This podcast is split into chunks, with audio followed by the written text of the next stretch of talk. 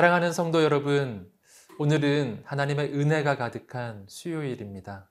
오늘 이 하루를 살 때에도 하나님이 주시는 기쁨과 소망이 가득한 이 날이 되시기를 주님 이름으로 축복합니다.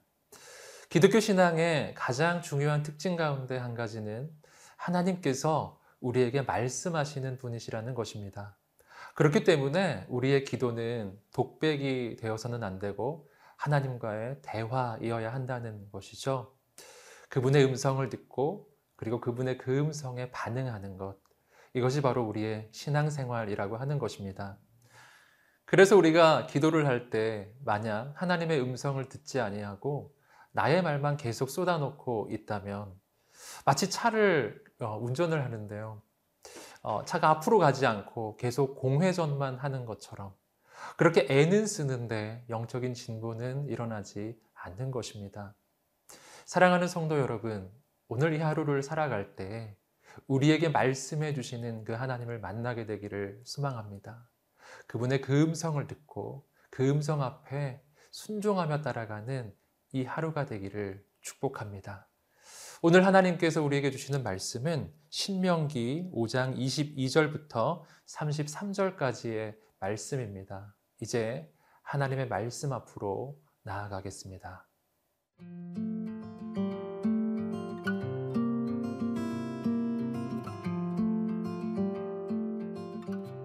신명기 5장 22절에서 33절 말씀입니다. 여호와께서 이 모든 말씀을 산위 불 가운데 구름 가운데 흑암 가운데에서 큰 음성으로 너희 총회에 이르신 후에 더 말씀하지 아니하시고 그것을 두 돌판에 써서 내게 주셨느니라 산이 불에 타며 캄캄한 가운데서 나오는 그 소리를 너희가 듣고 너희 지파의 수령과 장로들이 내게 나와 말하되 우리 하나님 여호와께서 그의 영광과 위엄을 우리에게 보이심에 불 가운데서 나오는 음성을 우리가 들었고 하나님이 사람과 말씀하시되 그 사람이 생존하는 것을 오늘 우리가 보았나이다. 이제 우리가 죽을 까닭이 무엇이니까? 이 큰 불이 우리를 삼킬 것이요. 만일 우리가 우리 하나님 여호와의 음성을 다시 들으면 죽을 것이라. 육신을 가진 자로서 우리처럼 살아계시는 하나님의 음성이 불 가운데서 바람을 듣고 생존한 자가 누구니까? 당신은 가까이 나가서 우리 하나님 여호와께서 하시는 말씀을 다 듣고 우리 하나님 여호와께서 당신에게 이르시는 것을 다 우리에게 전하소서. 우리가 듣고 행하겠나이다 하였느니라. 여호와께서 너희가 내게 말할 때에 너희가 말하는 소리를 들으신지라. 여호와께서 내게 이르시되 이 백성이 내게 말하는 그 말소리를 내가 들은즉 그 말이 다 옳도다. 다만 그들이 항상 이 같은 마음을 품어 나를 경외하며 내 모든 명령을 지켜서 그들과 그 자손이 영원히 복받기를 원하노라. 가서 그들에게 각기 장막으로 돌아가라 이르고 너는 여기 내 곁에 서 있으라. 내가 모든 명령과 규례와 법도를 내게 이르리니 너는 그것을 그들에게 가르쳐서 내가 그들에게 기업으로 주는 땅에서 그들에게 이것을 행하게 하라 하셨나니 그런즉 너희 하나님 여호와께서 너희에게 명령하신 대로 너희는 삼가 행하여 좌로나 우로나 치우치지 말고 너희 하나님 여호와께서 너희에게 명령하신 모든 도를 행하라. 그리하면 너희가 살 것이요 복이 너희에게 있을 것이며 너희가 차지한 땅에서 너희의 날이 길리라 오늘 말씀은 하나님께서 이스라엘 백성들에게 십계명을 주셨던 장면을 모세가 회상하고 있는 장면입니다. 하나님께서 시내산에서 그 십계명을 주실 때 그곳에 정말 하나님의 임재가 있었습니다. 이스라엘 백성들은 그 하나님의 영광의 임재가 너무나 커서 도무지 그 앞에 설 수가 없었습니다. 어, 정말 하나님 앞에서 죽을 것만 같은 그런 마음이 들었던 것이죠. 너무 두려워서 모세에게 이렇게 요청합니다. 우리 함께 하나님의 말씀 26절, 27절 말씀을 읽어보겠습니다. 육신을 가진 자로서 우리처럼 살아계시는 하나님의 음성이 불 가운데에서 바람을 듣고 생존한 자가 누구니까? 당신은 가까이 나아가서 우리 하나님 여호와께서 하시는 말씀을 다 듣고 우리 하나님 여호와께서 당신에게 이르시는 것을 다 우리에게 전하소서. 우리가 듣고 행하겠나이다 하였느니라. 이스라엘 백성들은 자신들은 너무나 두려워서 하나님의 음성을 직접 들을 수가 없으니 모세가 그 음성을 대신 듣고 우리에게 전해달라고 그렇게 요청합니다. 어, 이 요청은 하나님에 대한 친근한 표현은 아니었죠. 하나님을 너무 두려워하는 모습이었습니다. 그런데 참 놀랍게도 이어지는 구절에서 하나님은 이들이 옳다라고 말씀해 주시는 것입니다. 우리 이어지는 구절 28절과 29절 말씀 읽어보겠습니다. 여호와께서 너희가 내게 말할 때에 너희가 말하는 소리를 들으신지라 여호와께서 내게 이르시되 이 백성이 내게 말하는 그 말소리를 내가 들은즉 그 말이 다 옳도다. 다만 그들이 항상 이 같은 마음을 품어 나를 경외하며 내 모든 명령을 지켜서 그들과 그 자손이 영원히 복받기를 원하노라.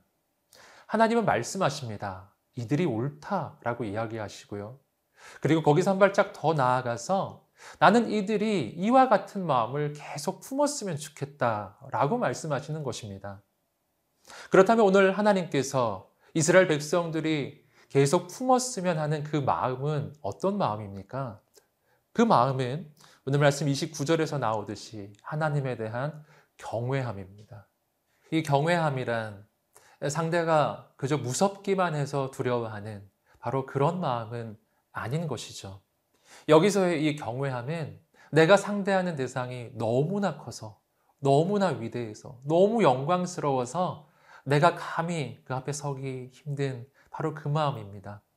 마치 우리가 광대하고 아름다운 자연 앞에 섰을 때, 예를 들어 그랜드 캐년 앞에 섰을 때, 혹은 정말 캄캄한 밤하늘에 그 하늘에 아름답게 펼쳐져 있는 수많은 별들을 바라보았을 때, 그럴 때 우리 마음에 드는 바로 그런 마음 말입니다. 우린 그런 것을 경외함이라고 하는 것이죠. 하나님은 어떤 분이십니까? 하나님은 그랜드 캐년을 만드신 분이시고, 온 우주를 지으신 분, 우주보다 크신 분이십니다. 그렇다면 그 하나님 앞에서 우리가 품어야 할 마땅한 마음이 바로 이 경외함이라고 하는 것이죠. 하지만 이 시대가 잃어버린 마음이 바로 이 경외함이라고 하는 마음입니다. 하나님을 그저 사랑의 하나님, 자비의 하나님으로만 여기고 내가 아무리 죄를 지어도 그거 다 받아주시는 분이라고만 여기기 때문에 우리는 계속해서 짓는 이 죄악에 익숙해지고 또 무디어집니다. 자꾸만 그런 것들을 괜찮다고 여기는 것이죠. 하나님에 대한 경외함을 잃어버린 세대, 예배도 형식이 되고 자꾸만 기도도 형식이 되어 갑니다. 사랑하는 여러분, 오늘 우리 마음에 하나님을 향한 경외함이 회복되시기를 주님의 이름으로 축복합니다. 어, 계속해서 반복적으로 지어왔던 죄가 있다면 오늘 하나님 앞에서 회개하는 하루가 되시기를 축복하고요. 그리고 오늘은 그 하나님의 말씀 앞에 무릎 꿇는 이 하루가 되기를 간절히 소망합니다. 또한 우리의 예배 가운데, 기도 가운데 잃어버렸던 그 하나님에 대한 경외함이 회복되어 정말 우리의 예배가 온전히 회복되는 오늘이 되기를 간절히 소망합니다.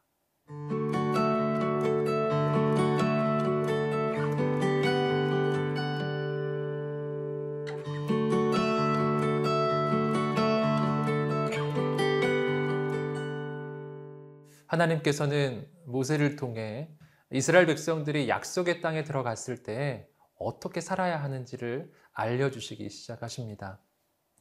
아, 하나님의 말씀, 우리 31절부터 33절까지의 말씀을 읽어보겠습니다. 너는 여기 내 곁에 서 있으라.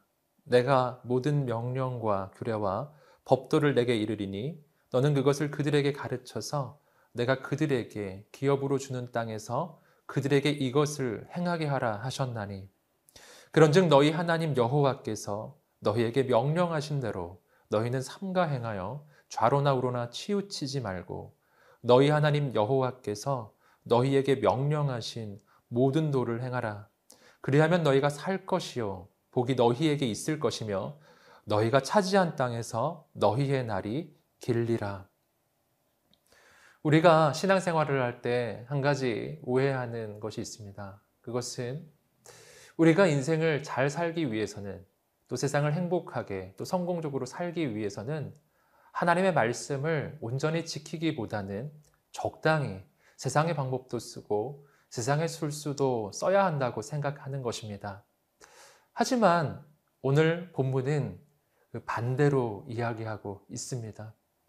하나님의 말씀을 적당히 지켜야 우리 인생이 잘 되는 것이 아니라 사실은 우리가 하나님의 말씀을 온전히 지켜야만 그 말씀을 온전히 순종해야만 우리 인생이 잘 되고 또한 하나님께서 복을 내려주신다고 말씀하시는 것입니다. 다시 말해서 하나님께서 우리에게 하나님의 말씀을 지키라고 하시는 그 까닭은 하나님이 우리의 인생을 어렵고 힘들게 만들게 하시려고 하는 게 아니라는 것입니다. 오히려 반대로 하나님은 우리의 인생이 복을 받고 정말 행복하게 또 기쁨 가운데 살기를 원하셔서 그래서 우리에게 하나님의 말씀을 지키라고 말씀하신다는 것입니다. 사랑하는 성도 여러분, 그렇다면 왜 하나님의 말씀을 지키는 것이 더 우리의 인생을 잘 되게 하고 복을 얻게 하는 것일까요? 그 까닭은 하나님의 말씀이 가지고 있는 특별함 때문입니다. 창세기 1장을 보면 하나님은 온 천지 만물을 말씀으로 창조하셨습니다. 모든 것이 혼돈하고 공허한 현장에서 하나님이 말씀을 선포하시고 천지 만물이 그 말씀에 순종할 때 온 세상은 너무나 아름다운 세상으로 변화되고 창조되었습니다. 혼돈하고 공허한 우리의 인생, 너무나 혼란스러운 인생, 우리는 무엇이 필요할까요? 우리에게 진짜 필요한 것은 세상의 가치가 아니고 세상의 방법이 아니고 하나님의 말씀입니다.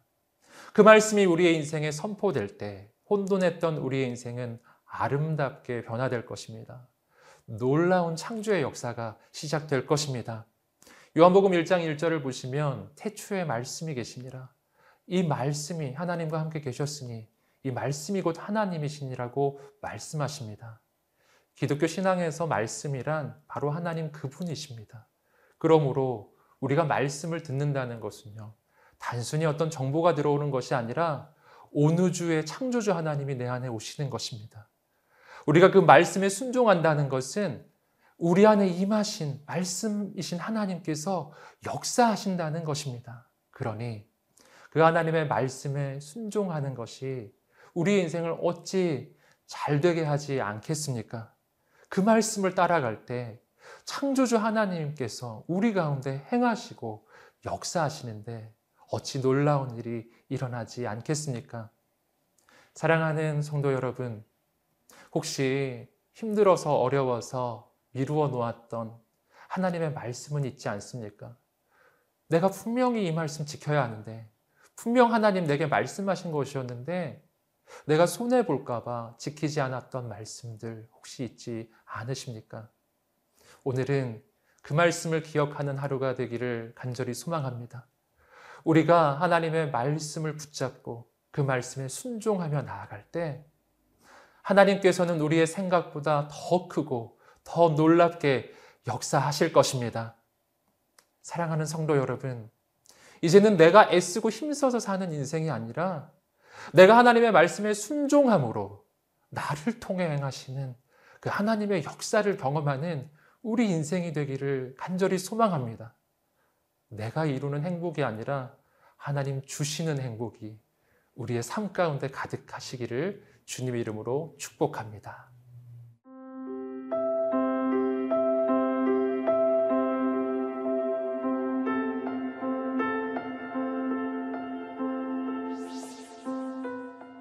오늘 우리가 하나님이 얼마나 크고 놀라우신 분이신지를 깨닫게 하시고 그 하나님 앞에서 마땅히 품어야 할 경외함을 품게 하여 주옵소서. 우리의 인생에 참된 경배가 회복되게 하시고 하나님의 말씀 앞에서 온전한 순종이 회복되게 하여 주옵소서.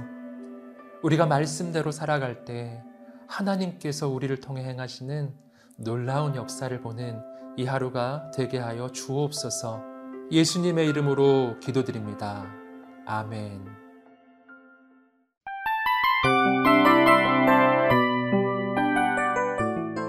이 프로그램은 청취자 여러분의 소중한 후원으로 제작됩니다.